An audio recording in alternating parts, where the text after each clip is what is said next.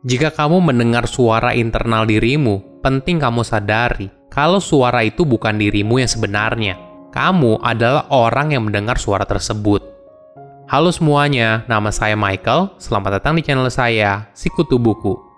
Kali ini saya akan bahas buku The Untethered Soul karya Michael A. Singer. Sebelum kita mulai, buat kalian yang mau support channel ini agar terus berkarya, caranya gampang banget kalian cukup klik subscribe dan nyalakan loncengnya. Dukungan kalian membantu banget supaya kita bisa rutin posting dan bersama-sama belajar di channel ini. Buku ini membahas bagaimana kamu bisa mendapatkan kedamaian jiwa untuk hidup yang lebih bahagia. Ini akan menjadi momen eksplorasi diri dan perjalanan untuk melihat ke dalam diri. Selama ini, mungkin kita sibuk melihat keluar atau mendengarkan dialog batin tentang siapa diri kita sebenarnya tapi, apakah itu gambaran utuh tentang siapa diri kita sebenarnya? Michael akan mengajak kita untuk mencari tahu siapa diri kita sebenarnya dan mengambil kendali hidup yang kita jalani. Saya merangkumnya menjadi tiga hal penting dari buku ini.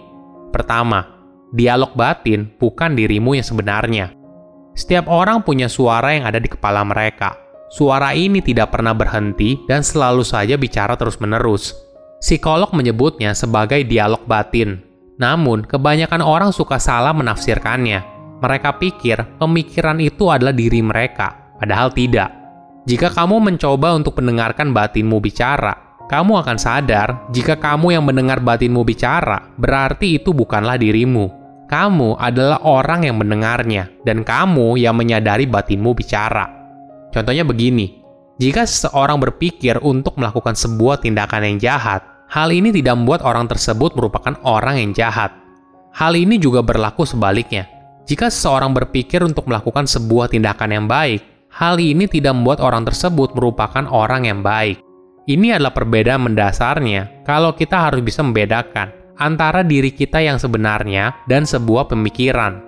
Permasalahan utama dalam hidup bukanlah kehidupan itu sendiri, namun suara dalam dialog batin inilah yang akhirnya membuat hidup kita semakin rumit. Contohnya begini, kita mungkin sering merasa cemburu, lalu kita pikir kalau kita adalah orang yang cemburuan.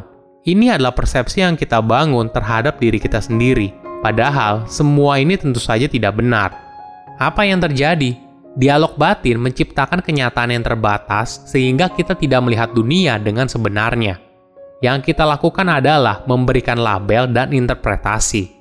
Ketika ada pemikiran yang muncul di dalam dialog batin, kita biasanya menggambarkan ini dengan sebuah istilah. Istilah ini berasal dari penggambaran yang sering kita dengar, tapi bukan berarti ini merupakan kenyataan yang sebenarnya. Contohnya seperti ini. Ketika kita menggambarkan diri kita sebagai orang yang pekerja keras dan cerdas, ini tidak menggambarkan jutaan sifat atau ciri lain yang kita miliki.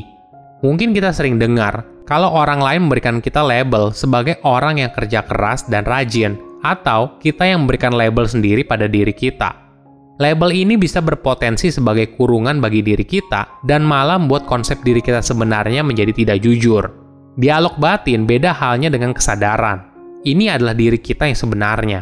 Kesadaran hanya mengamati saja tanpa memberikan label pada sesuatu.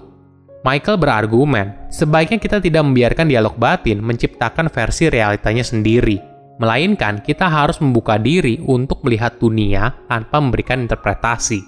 Kita hanya mengamati dan melihat semua apa adanya. Kedua, biarkan energi di dalam dirimu mengalir. Apakah kamu pernah merasakan dorongan energi yang besar, tapi kamu tidak bisa menjelaskan energi apa itu? Atau lebih tepatnya, hal ini sulit diterima logika. Itu bisa dibilang kalau kamu sedang merasakan kekuatan dari pikiran. Energi ini memiliki banyak sebutan. Di dalam yoga disebut sebagai sakti, di dalam pengobatan tradisional China disebut sebagai qi, sedangkan di dunia barat disebut sebagai jiwa. Energi ini bukan terasa magis atau mistis, tapi sejatinya memang ada dan menunggu dirimu membukanya. Selama ini, tanpa kita sadari, kita sering menutup energi ini sehingga tidak bisa mengalir dengan lancar. Ketidaklancaran ini kemudian yang menghasilkan pikiran negatif. Coba bayangkan seperti ini kamu sedang jalan-jalan di mall, kemudian kamu bertemu dengan mantan kamu dan pacar barunya. Kejadian ini membuat kamu sedih dan marah karena kamu masih belum move on dari mantan tersebut. Hal ini biasanya terjadi karena kamu menahan atau menutup dialog batin. Michael berpendapat, pikiran negatif pasti akan datang dan pergi. Oleh karena itu, melepaskannya lebih baik daripada berusaha menahannya. Ada perbedaan mendasar antara menahan dan melepas. Contoh menahan perasaan seperti ini. Aduh, saya belum move on nih. Atau, saya butuh pacar baru untuk nunjukin kalau saya sudah move on. Atau mungkin muncul suara kalau saya harus balas dendam kepada mantan saya. Jika masih ada dialog batin seperti itu, mungkin artinya kamu masih menahan perasaan dan belum benar-benar melepas. Ini adalah salah satu kebiasaan buruk dari kesadaran kita yang suka fokus pada hal negatif. Namun tentu saja, ini merupakan bagian dari evolusi. Di zaman dulu, fokus pada hal negatif membuat kita waspada, sehingga kita bisa bertahan dari serangan predator. Namun di sisi lain, karakter ini membuat kita sangat sensitif pada ketakutan dan kecemasan. Jadi, apa yang harus kita lakukan?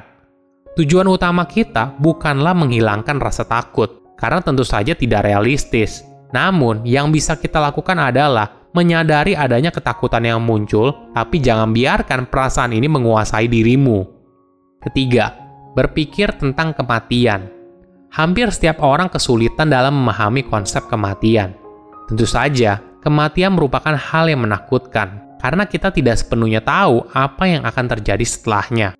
Namun, berpikir tentang kematian akan memberikan kita makna kehidupan. Contohnya seperti ini.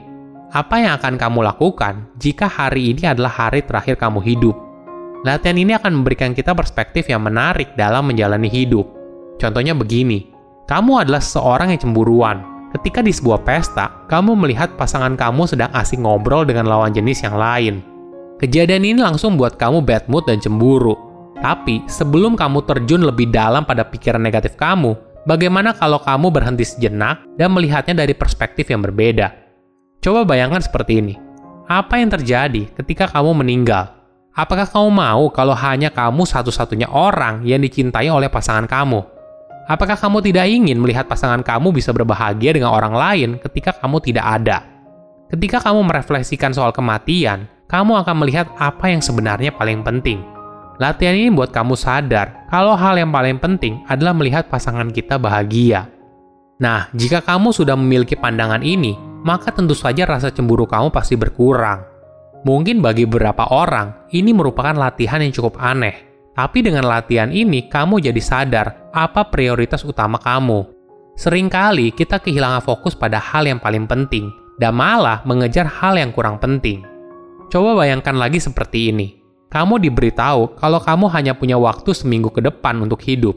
Apa yang akan kamu lakukan dengan hidupmu? Bagaimana kamu menghabiskan seminggu terakhir berhargamu? Latihan ini sebaiknya rutin dilakukan agar kamu tidak menghabiskan waktu untuk mengerjakan apa yang bukan prioritas dalam hidupmu. Ini merupakan sebuah pengingat kalau suatu saat kamu pasti akan meninggal dan waktumu di dunia ini sangat terbatas. Kesadaran inilah yang mampu membuatmu melihat hidup dari sudut pandang yang berbeda. Jika kamu merasa ada hal penting yang harus kamu lakukan sebelum kamu meninggal, jangan menunggu lagi. Sebaiknya itu yang harus kamu lakukan.